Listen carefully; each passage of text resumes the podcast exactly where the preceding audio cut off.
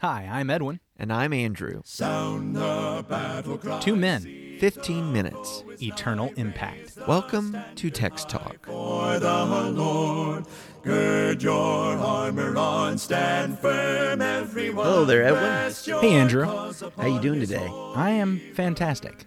That's a great way to be. And we're reading Psalm 28 again. I think you have a new international version in your hand. You want to read that for us? Yeah, here we go from the NIV, Psalm 28 of David. To you I call, O Lord my rock. Do not turn a deaf ear to me.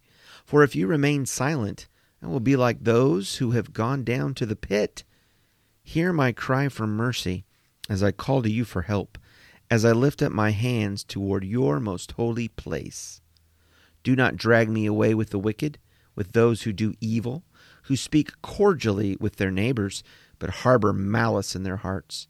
Repay them for their deeds and for their evil work. Repay them for what their hands have done, and bring back upon them what they deserve. Since they show no regard for the works of the Lord and what his hands have done, he will tear them down and never build them up again. Praise be to the Lord, for he has heard my cry for mercy. The Lord is my strength and my shield. My heart trusts in him, and I am helped. My heart leaps for joy, and I will give thanks to him in song. The Lord is the strength of his people, a fortress of salvation for his anointed one. Save your people and bless your inheritance. Be their shepherd and carry them forever. Amen. Amen. Wow, what a what a wonderful psalm. We have really been into the depths of despair, honestly, into the pits of anxiety and the struggle of wrestling with my own sins and wondering why would God when he sees the sins that I've committed and he knows and remembers the things that I've done, why would he do anything other than sweep me away with all the wicked people? David has been asking in these past several psalms, make a distinction. Don't remember me according to the work of my hands. Remember me according to your steadfast love, your faithfulness, your mercy, and your grace. Now, those wicked people over there, remember them according to the work of Yeah, their he, hands. he doesn't ask for a pass for the wicked. He doesn't say, God, don't judge anybody because we're all in the same boat down here. He is appealing to a merciful God who will save his people I while lo- bringing justice upon the wicked. okay, a bomb just went off in my head when you said that. Yeah. Okay, let me let me make sure I can remember the way you said it. When when you when you made the comment about he's not saying don't judge anyone just mm-hmm. because we're all in the same boat. Yeah.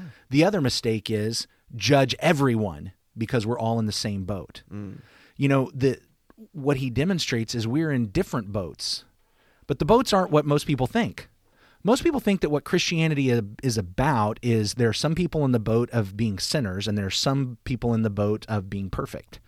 And so then they look at Christians and say, you guys just think you're better than everybody else. Th- those aren't the boats. Those aren't the boats.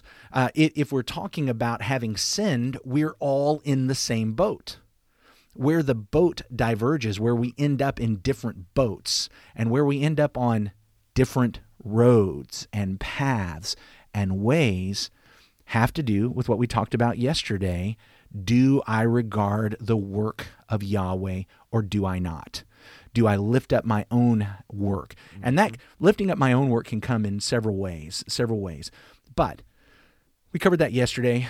I don't even listen, honestly as much we, we've had a couple of conversations this week and as much as we've struggled even just in getting out some of the things we're wanting to say about this i'm not sure that i am qualified to to really express the beauty of the meaning behind this psalm hmm.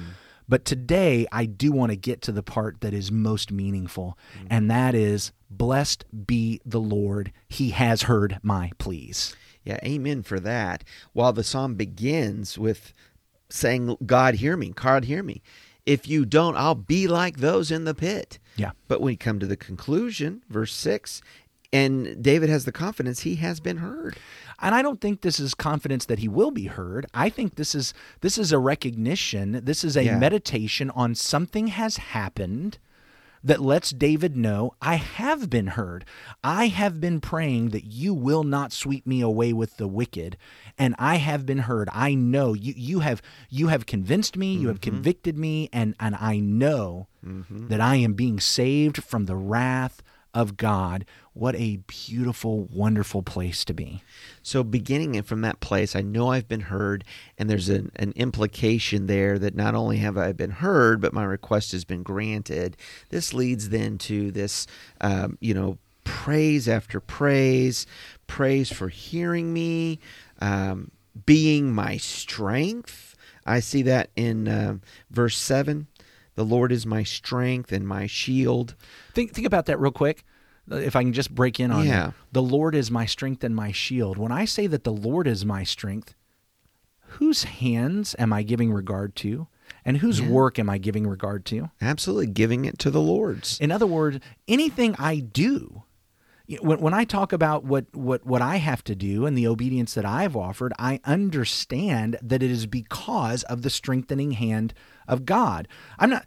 I'm not saying that God has forced me to do something No. or God has predestined me to do something. It's just the recognition that apart from God, I could not do this. Well, that's where I was going. That in saying those things, He is my strength. It's recognizing that I am weak and that I have been weak. To say that He is my shield means that I need protection. And what we've already observed is it's not protection from the wicked in this psalm, it's protection from the righteous wrath of God. Again, that call for protection was where the psalm began. 28 verse 1 O Lord, my rock. The cleft of the rock, the, the shield and the protection is found there. And again, or excuse me, now here in verse 7, it's the thanksgiving for being that and for providing that.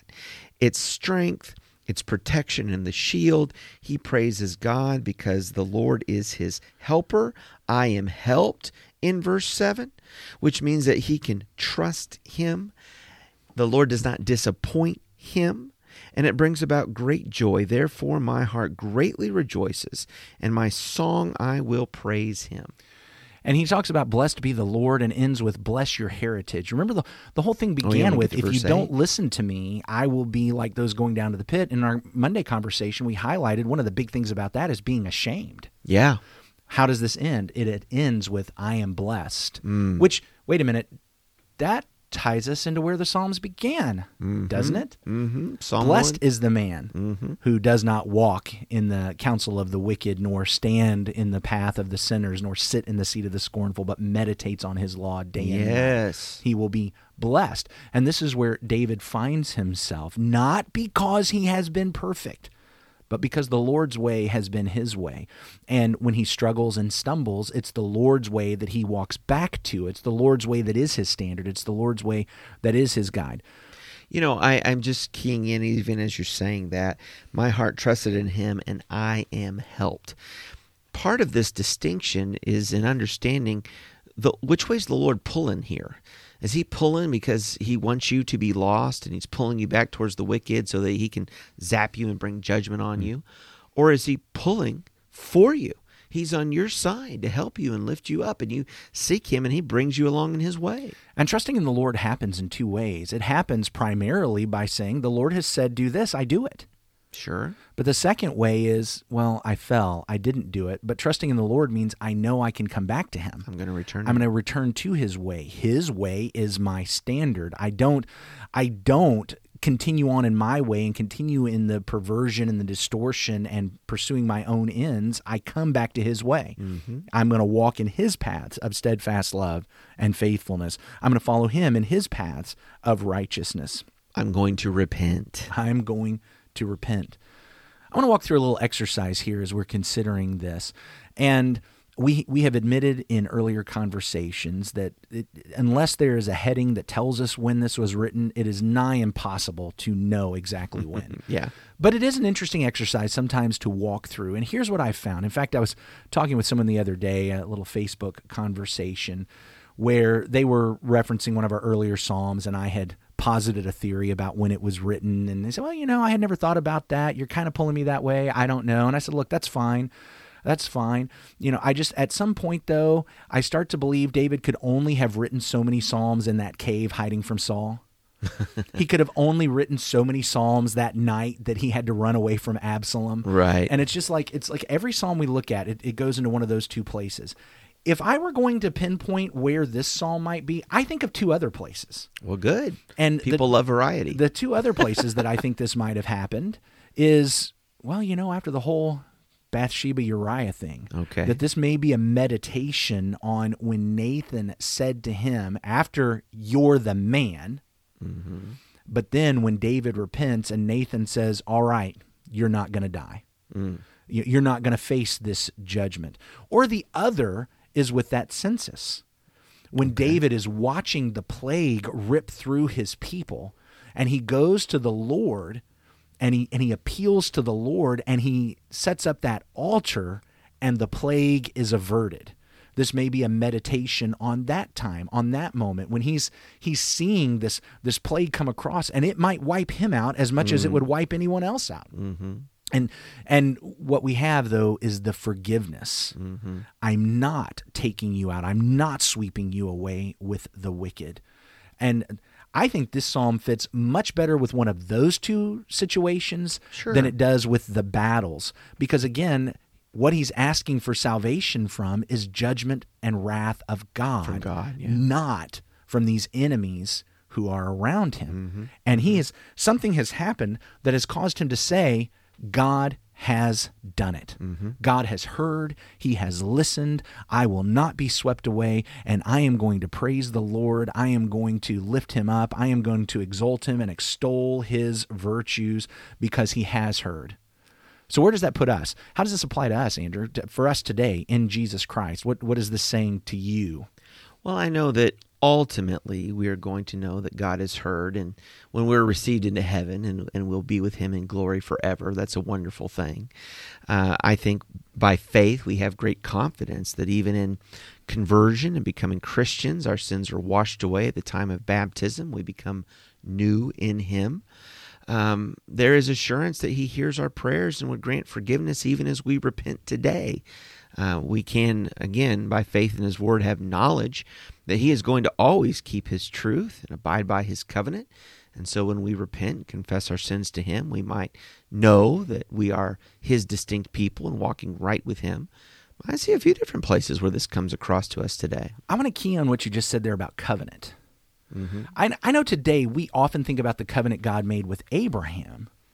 I'm not sure we think as much about the covenant God made with David. And I think I think that's really important for us and for this psalm because like at the end of the psalm David talks about God is the saving refuge of his anointed. Yeah. And there, I think, referring to himself, referring to the king of Israel, of Judah, that God had made a covenant with mm-hmm. in 2 Samuel 7.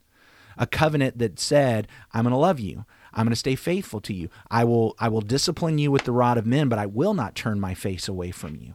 And so, David, as he's pleading for God to remember him according to his love and his loyalty, he's calling to mind that covenant here's how that applies for us is ultimately the fulfillment of that covenant was not David and was not Solomon and certainly wasn't Rehoboam.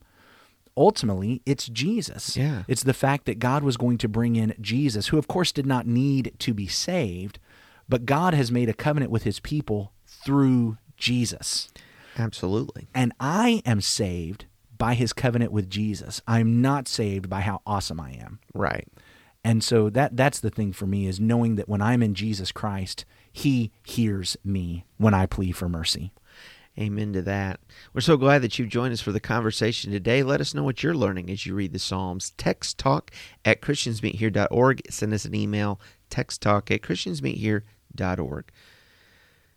Edwin, why don't you close us out with a word of prayer? God in heaven, thank you so much for the day you've given us. Thank you for your mercy and your grace, and for Jesus, your anointed, with whom you've made a covenant. And Lord, draw us into your covenant, and we are thankful that you have sent your Son, and we surrender and give our allegiance to him and ask that you remember us based on your covenant with Jesus, not based on the work of our hands. And yet, Lord, at the same time, we commit to you that we're not going to use that covenant as license to pursue our own works and our own ends, but we are going to surrender our lives to Jesus and live by faith in him because we are crucified with him. We love you, Lord. Thank you for loving us first. Through your Son, Jesus, we pray. Amen. Amen. Thanks for talking about the text with us today. I'm Edwin Crozier, and I'd like to invite you to join the Christians who meet on Livingston Avenue in Lutz, Florida this Sunday for our Bible classes and worship. You can find out more at ChristiansMeetHere.org. Check out our daily written devotional that goes along with today's episode. You can find a link for it in our show notes. Michael Eldridge sang all four parts of our theme song. You can get more from him at acapeldridge.com. Please remember to subscribe, rate, and review Text Talk in your favorite podcast app so others can find it and learn about it more easily. Have a fantastic day. Steady, pass the word along. Onward, forward, shout aloud, Hosanna! Christ is captain of the mighty throne.